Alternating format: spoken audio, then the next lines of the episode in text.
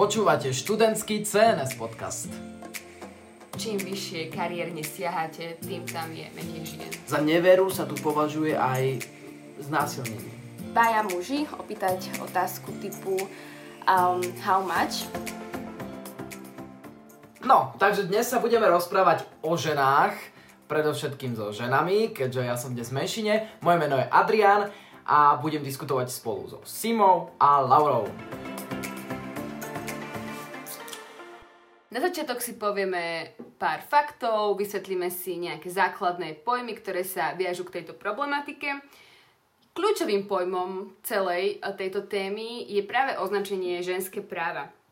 Je potrebné povedať, že toto označenie sa používa najmä, keď sú práva ženám upierané a ženy sa dožadujú naplnenia týchto práv. Hoci vo vyspelých krajinách majú ženy v súčasnosti už takmer úplne rovnaké práva ako muži, nie je to tak dávno, čo to tak nebolo a vplyv rodovej nerovnosti z nedávnej minulosti je bohužiaľ častokrát veľmi citeľný aj v dnešnej dobe. Plus existuje na svete ešte stále veľké množstvo krajín, kde ženy a muži rovnaké práva nemajú. Ak pôjdeme čisto z toho historického hľadiska, v skratke, tak v roku 1953 bol prijatý dohovor o politických právach žien, ktorý bol prvým medzinárodným záväzným dokumentom, ktorý sa týkal špeciálne práv žien a takisto im zaručil právo voliť. Čo je ale dôležité podľa mňa spomenúť, je to, že ženy v Československu mali právo voliť už v roku 1920, pričom v niektorých krajinách, ktoré boli považované, že sú dopredu v týchto veciach, tak ženy získali právo voliť až neskôr. Tu by som rád spomenul pri tomto volebnom práve aj krajinu, kde ženy vlastne ako posledné v Európe získali možnosť voliť a volebné právo. A je to prekvapivo, si predstavte Švajčiarsko. A bolo to v roku 1971, keď sa tu konalo vlastne to referendum, ktorého sa samozrejme v tej dobe zúčastnili iba muži. A 65% mužov teda povedalo alebo zahlasovalo, že v poriadku, tak vieme si predstaviť, áno, že aj ženy môžu voliť. Aj to nie vo všetkých kantónoch švajčiarskych, až v roku 1990 mohli ženy voliť na celom území Švajčiarska. Takže no, a teraz si pripomíname 50 rokov od vtedy zrovna, teraz vo februári. No a to je podľa mňa veľmi, veľmi zaujímavé, keďže vo Švajčiarsku to bolo v tomto roku, ale v arabských krajinách, čo by som povedala, že sú ako keby striktnejší v tomto, tak uvediem vám ako príklad Sýriu, tam ženy získali právo voliť už napríklad v roku 1949. Ale napríklad taká Saudská Arábia, tak tá je strašne pozadu, tam získali ženy právo voliť len v roku 2015, čiže je tomu ešte len 6 rokov. Dáme si ešte jeden pojem, ktorý si vysvetlíme, a to je práve mnohokrát kritizovaný alebo tak negatívne vnímaný a skloňovaný pojem feminizmus. Feminizmus by sme mohli označiť za akési spoločenské hnutie, ktoré presadzuje rovnoprávnosť mužov a žien vo všetkých oblastiach života. V žiadnom prípade však nejde o dosiahnutie nadradenosti ženského pohlavia nad to mužské s cieľom zavedenia akejsi matriarchálnej spoločnosti, ako si mnohí musím povedať, neznali kritici feminizmu myslia. Ide čisto iba o rovnocenné postavenie mužov a žien. Nedovolím si však povedať, že neexistujú aj extrémne formy feminizmu. Samozrejme, že áno, ako existujú extrémne formy ich iných hnutí, avšak v tomto prípade už nehovoríme o feminizme, hovoríme o extrémizme. Tak možno odo mňa skrátke k tomuto. Áno, ja by som asi dodala to, že aj v dnešnej dobe poznáme veľmi veľa známych žien, ktoré reprezentujú záujmy a idei feminizmu, ako napríklad Meghan Markle alebo Anne Hathaway, ktorá sa stala ambasádorkou OSN dobrej vôle, takisto aj Emma Watson, ktorá zároveň stala na čele kampane HeForShe, ktorá vyzývala chlapov k akémusi lepšiemu správaniu voči ženám a takisto pochopeniu podstaty feminizmu, presne tak, ako si spomenula, že jednoducho to nie je o tom ísť proti chlapom, ale dosiahnuť tú rovnosť medzi tými mužmi a ženami. Smutné však je, že okrem týchto žien, ktoré bojujú za zrovnoprávnenie oboch pohlaví, tak existujú aj osoby, ktoré samotný feminizmus podkopávajú. A ešte smutnejšie je to, že ani nemusíme ísť tak ďaleko, ako sa vyjadril aj jeden nemenovaný blog kultúrny, tak feminizmus je zákernou chorobou, rakovinou, ktorá sa šíri nebezpečne rýchlo a spôsobuje hysterický škrekot či paranoje. Keď sa vrátime k nejakému racionálnemu svetu a odhliadnúť od týchto názorov a myšlienok, ktoré si spomenula, tak máme tu ešte napríklad aj veľmi známu moderatorku, ktorá sa volá Oprah Winfrey. Založila školu pre dievčatá v Južnej Afrike presne z toho dôvodu, aby aj oni mohli nadobudnúť vzdelanie, aj keď sú napríklad z chudobnejších rodín alebo majú nejak sťažené tie podmienky. Celkovo viem, že o nej bolo známe, že bojuje za tú rodovú rovnosť. Áno. Určite, ona teda bojuje za to a neviem, či viete, ale aj tá jej show, vlastne tá veľká jej show známa, vznikla vlastne na základe platovej nerovnosti. Pretože ešte v tej ich začiatkoch, keď začínala svoju moderátorskú kariéru, niekedy presne v 80-tych rokoch, neviem presne kedy, tak vlastne moderovala so svojím moderátorským kolegom, bol to muž teda, a zistila, že on, si predstavte, zarába oveľa viac ako ona za tú istú prácu. No tak išla za svojím šéfom, áno, tej relácie a povedala mu, prosím ťa, ako je možné, že teda ja zarábam menej a tak ďalej. A on sa jej teda pýta, pani Winfreyová, a čo vy chcete vlastne? Veď vy ste žena, váš tím sú všetko ženy, ako je možné, že vy chcete viac peňazí? No tak a on jej hovorí teda, a ona mu hovorí, no veď predsa robíme tú istú prácu. Takže no a potom sa nahnevala a tak vznikla vlastne aj tá jej nová show. Áno. Že si povedala, že vlastne nebude už ďalej toto trpieť tak, a môžeme teda vytvorila si vlastnú jednu z najúspešnejších show vôbec. Ako ste mohli zaregistrovať, tak sme vytvorili aj anketu, ktorá sa týkala danej témy a bola zverejnená ako na Instagramovom profile spolku, tak i na našich osobných profiloch. A jednou z otázok bola i otázka, či vnímate aj v súčasnosti v bežných situáciách rodovú nerovnosť. Až 81% odpovedalo kladne a 19% odpovedalo záporne. Jednou z najčastejších doplňujúcich odpovedí práve k tejto otázke bolo akési zaužívané podceňovanie žien v rôznych oblastiach života a veľké množstvo ľudí pri tejto otázke priamo premostilo aj na rodovú nerovnosť, ktorá sa týkala práve práce a kariérneho života. Čo sa dotýka aj našej ďalšej otázky, ktorej takto plynulo prejdem, a to je, či vnímate rodovú nerovnosť v rámci platového ohodnotenia. Na túto otázku odpovedalo z opýtaných 79% áno a 21% nie. A ja si osobne myslím, že presne táto anketa je aj odrazom toho, čo vlastne reálne na Slovensku je, pretože podľa portálu platy.sk a podľa ich analýzy sa ukázalo, že ženy na Slovensku reálne zarábajú menej ako muži, pričom priemerná mzda mužov v roku 2019 predstavovala 1516 eur a celkovo priemerná mzda žien bola 1146 eur, čo je dosť výrazný rozdiel. Dôležité je povedať aj to, že tento rozdiel bol vypočítaný podľa podmienok, že sa porovnávali porovnateľné pozície a porovnateľné kvalifikácie. Uh-huh. Čiže jednoducho išlo naozaj o to, že rovnaká pozícia, rovnaká kvalifikácia práca, áno, a to je vlastne ešte o to horšie, hej, že toto tam reálne bolo zohľadňované.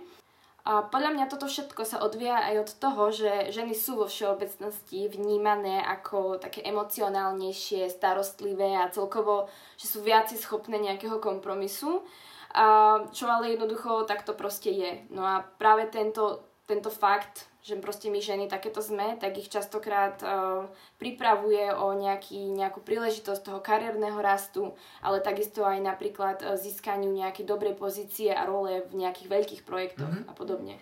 Áno, presne. Aby som k tomuto aj povedala takú smutnú, no veľmi výstižnú vetu. A to je to, že čím vyššie kariérne siahate, tým tam je menej žien. Áno, presne. A tak, ako uvádza Európska komisia, si predstavte, že iba 8% žien je vlastne na vrchole tých najväčších spoločností v Európskej únie. To znamená v pozícii nejakého generálneho riaditeľa, áno? To znamená iba 8% žien, čo je dosť málo. To je veľmi málo. Pri tomto sa mnohokrát zvykne uvádzať, že taká veta alebo také tvrdenie, že ženy nie sú vhodné na tie najvyššie pozície z dôvodu, teda okrem materského a tak ďalej, z dôvodu toho, že sú emocionálnejšie a nie sú schopné zachovať chladnú hlavu pri riešení problémov.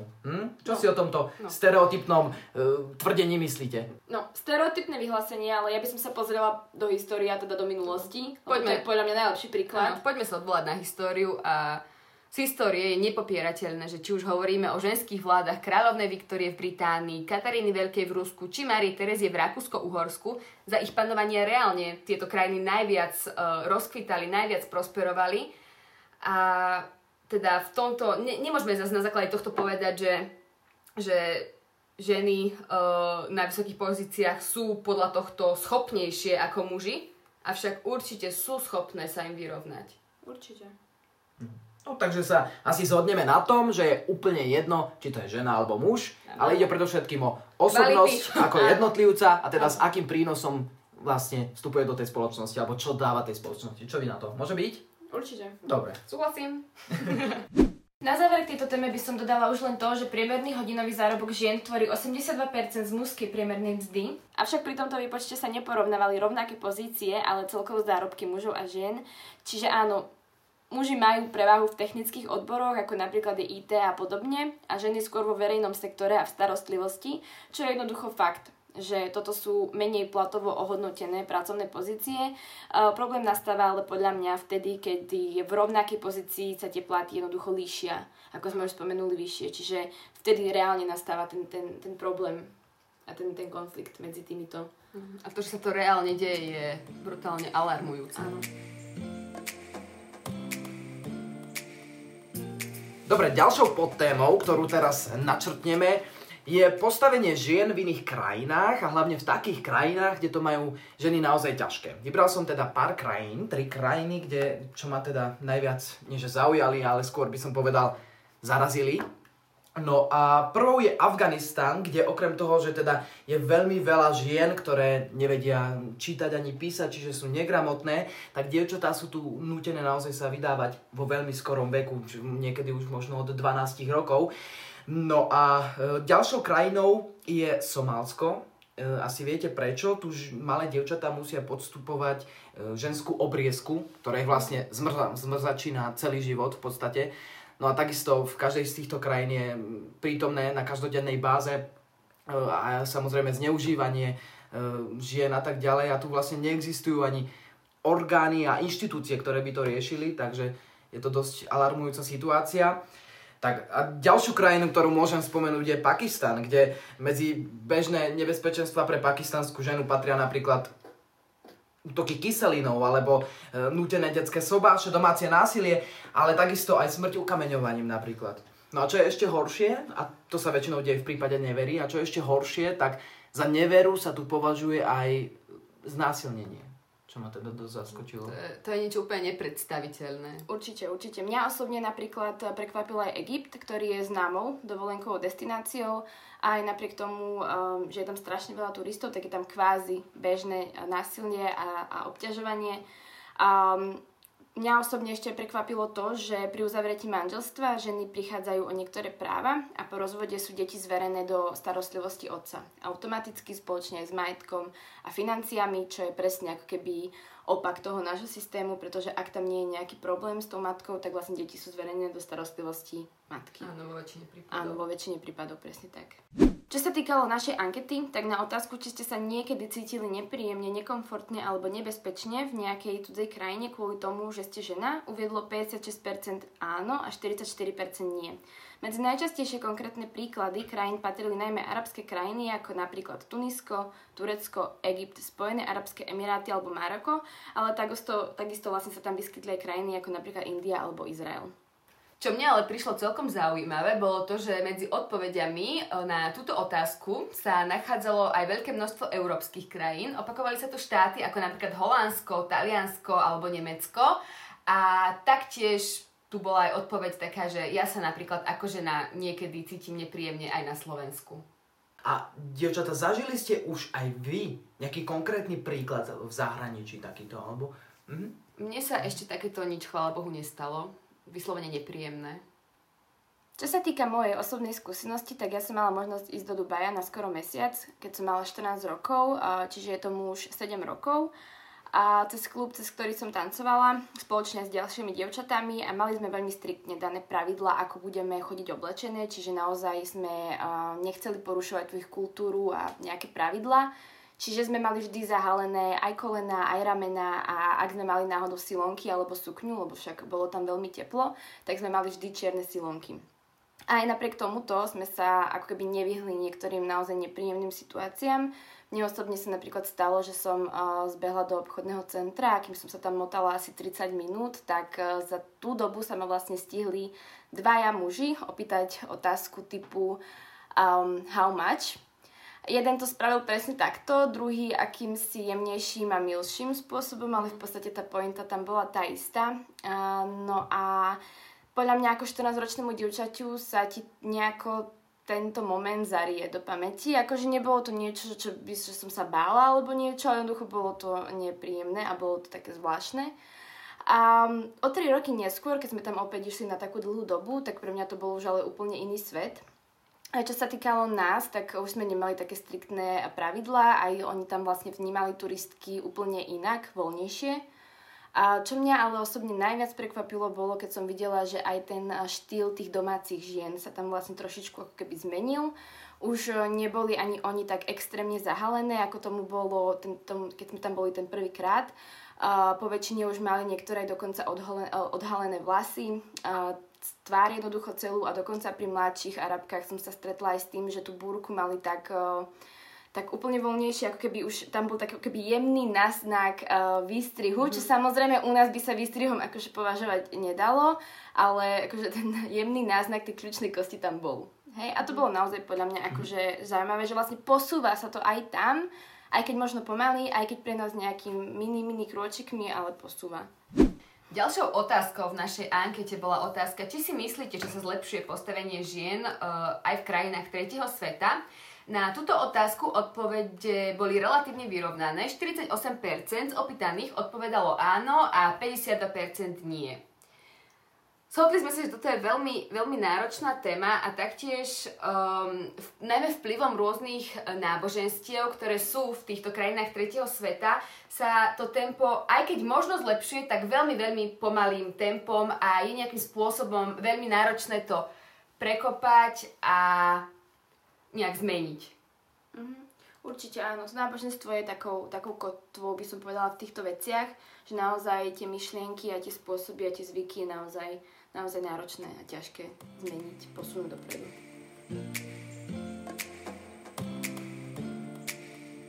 Poslednou témou, ktorej sa budeme venovať v rámci tejto epizódy, je problematika sexuálneho obťažovania žien. V prvom rade si skúsme povedať, čo je to sexuálne obťažovanie. Sexuálne obťažovanie by sme mohli definovať ako akýkoľvek druh nežiadúceho správania, ktorý je práve sexuálnej povahy. Najmä najdôležitejšie slovo z tohto je nežiadúce, čiže čokoľvek, čo má sexuálny náboj a je vám to nepríjemné a proti srsti. Ale aby som to teda uviedol na správnu mieru, tak aj my muži môžeme čeliť sexuálnemu obťažovaniu, áno, aby teda sme to tak povedali. A ako teda podľa mojich informácií sme teda aj v ankete takéto nejaké ohlasy získali. Neviem, ako to dopadlo, Laura. Áno, pár mužov sa vyjadrilo, že boli aj oni, alebo teda, že mali nejaký stret s tým sexuálnym obťažovaním, ale bolo to naozaj v minorite oproti ženám. Áno, ale čo sa týka tej našej ankety, tak až 92% z opýtaných uviedlo, že sa stretli alebo boli obeťami sexuálneho obťažovania v rôznych formách. Ako príklady boli najčastejšie uvádzané neželané dotyky a narážky, ale stretli sme sa aj napríklad s prenasledovaním alebo dokonca aj so znásilnením. No a podľa mňa to vysoké číslo je naozaj alarmujúce, dokonca na našom CNS profile vyšla 100% odpoveď, že všetci, ktorí reagovali, odpovedali áno, čiže mali nejaký ten stret s tým sexuálnym obťažovaním a to je podľa mňa naozaj, že Také vykričníky by som tam k tomu dala, že to nie je asi úplne v poriadku. Pomaly sa blížime ku koncu a možno tu ešte vyvstáva tá otázka, čo by sme mohli ako spoločnosť spraviť, aby sme možno trošku obmedzili práve to, že ženy sa naozaj stýkajú so sexuálnym obťažovaním. Veľakrát sa naozaj boja chodiť same v noci a to naozaj nehovoríme o krajinách tretieho sveta, nehovoríme o iných krajinách, hovoríme často o našich krajinách, o Slovensku, o európskych krajinách.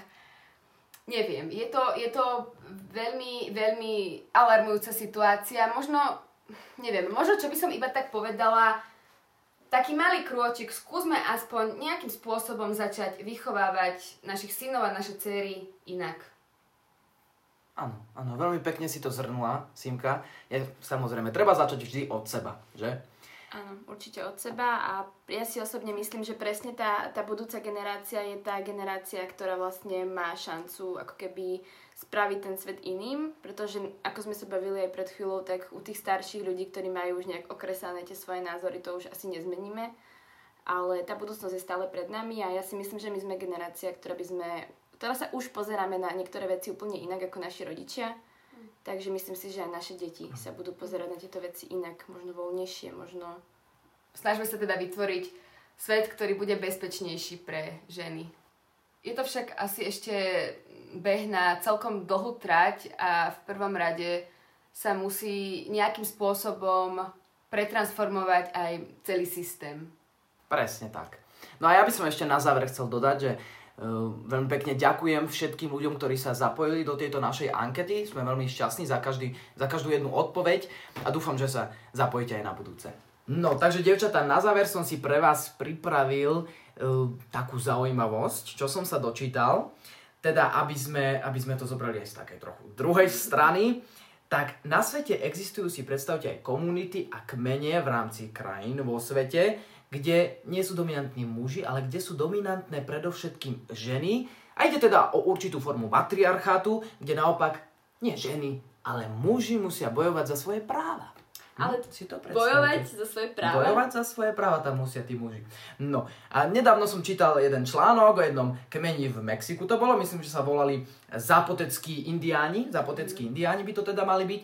A funguje tu taký systém, na ktorého čele je teda žena, ktorá spravuje kasu a financie a rozhoduje o všetkom. Ano? Je to oblasť, kde je teplo a muž teda už o 3:00 ráno musí ísť pracovať na pole.